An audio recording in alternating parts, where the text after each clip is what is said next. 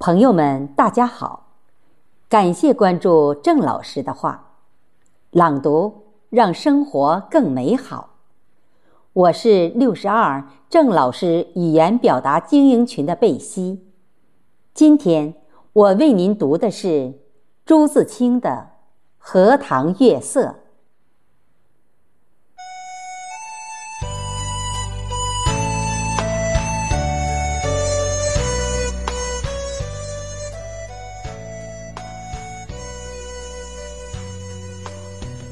这几天心里颇不宁静。今晚在院子里坐着乘凉，忽然想起日日走过的荷塘。在这满月的光里，总该另有一番样子吧。月亮渐渐的升高了，墙外马路上孩子们的欢笑已经听不见了。七。在屋里拍着闰儿，迷迷糊糊地哼着眠歌。我悄悄地披了大衫，带上门出去。沿着荷塘，是一条曲折的小梅泄路。这是一条幽僻的路，白天也少人走，夜晚更加寂寞。荷塘四面长着许多树。蓊蓊郁郁的，路的一旁是些杨柳和一些不知道名字的树。没有月光的晚上，这路上阴森森的，有些怕人。今晚却很好，虽然月光也还是淡淡的。路上只我一个人，背着手踱着。这一片天地好像是我的，我也像超出了平常的自己，到了另一个世界里。我爱热闹，也爱冷静；爱群居，也爱独处。像今晚上，一个人在这苍茫的月下，什么都可以想，什么都可以不想，便觉是个自由的人。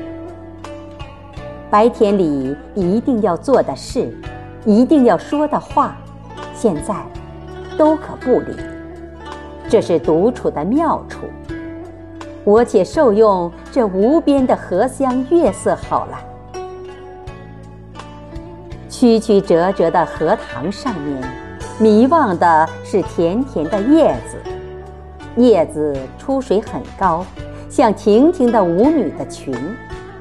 层层的叶子中间，零星地点缀着些白花，有袅娜的开着的，有羞涩的打着朵的，正如一粒粒的明珠，又如碧天里的星星，又如刚出浴的美人。微风过处，送来缕缕清香，仿佛远处高楼上渺茫的歌声似的。这时候，叶子与花也有一丝的颤动，像闪电般，霎时传过荷塘的那边去了。叶子本是肩并肩密密地挨着，这便宛然有了一道凝碧的波痕。叶子底下是脉脉的流水，遮住了，不能见一些颜色，而叶子。却更见风致了。月光如流水一般，静静地泻在这一片叶子和花上。薄薄的轻雾浮起在荷塘里，叶子和花仿佛在牛乳中洗过一样，又像笼着轻纱的梦。虽然是满月，天上却有一层淡淡的云。所以不能朗照，但我以为这恰是到了好处。酣眠固不可少，小睡也别有风味的。月光是隔了树照过来的，高处丛生的灌木，落下参差的斑驳的黑影，俏愣愣如鬼一般。弯弯的杨柳的稀疏的倩影，却又像是画在荷叶上。塘中的月色并不均匀，但光与影有着和谐的旋律，如梵婀陵上奏着的名曲。荷塘的四面，远远近近，高高低低，都是树，而杨柳最多。这些树将一片荷塘重重围住，只在小路一旁露着几段空隙，像是特为月光留下的。树色一粒是阴阴的，乍看像一团烟雾，但杨柳的风姿。便在烟雾里也辨得出，树梢上隐隐约约的是一带远山，只有些大意罢了。树缝里也露着一两点路灯光，没精打采的，是可睡人的眼。这时候最热闹的要数树上的蝉声与水里的蛙声，但热闹是他们的。我什么也没有。忽然想起采莲的事情来了。采莲是江南的旧俗，似乎很早就有，而六朝时为盛。从诗歌里可以约略知道，采莲的是少年的女子，他们是荡着小船，唱着艳歌去的。采莲人不用说很多，还有看采莲的人。那是一个热闹的季节，也是一个风流的季节。梁元帝《采莲赋》里说得好：“于是妖童怨女，荡舟新许，一首徐回，兼传与悲。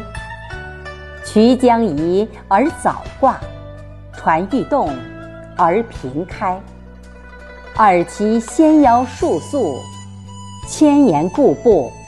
夏始春余，叶嫩花初。恐沾裳而浅笑，畏轻船而敛居。可见当时戏游的光景了。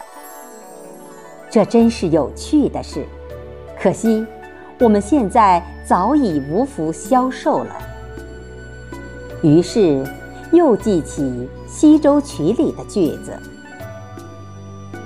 采莲南塘秋，莲花过人头。低头弄莲子，莲子清如水。”今晚若有采莲人，这儿的莲花也算得过人头了，只不见一些流水的影子，是不行的。这令我到底惦着江南了。这样想着，猛一抬头，不觉已是自己的门前。轻轻地推门进去，什么声息也没有。妻已睡熟好久了。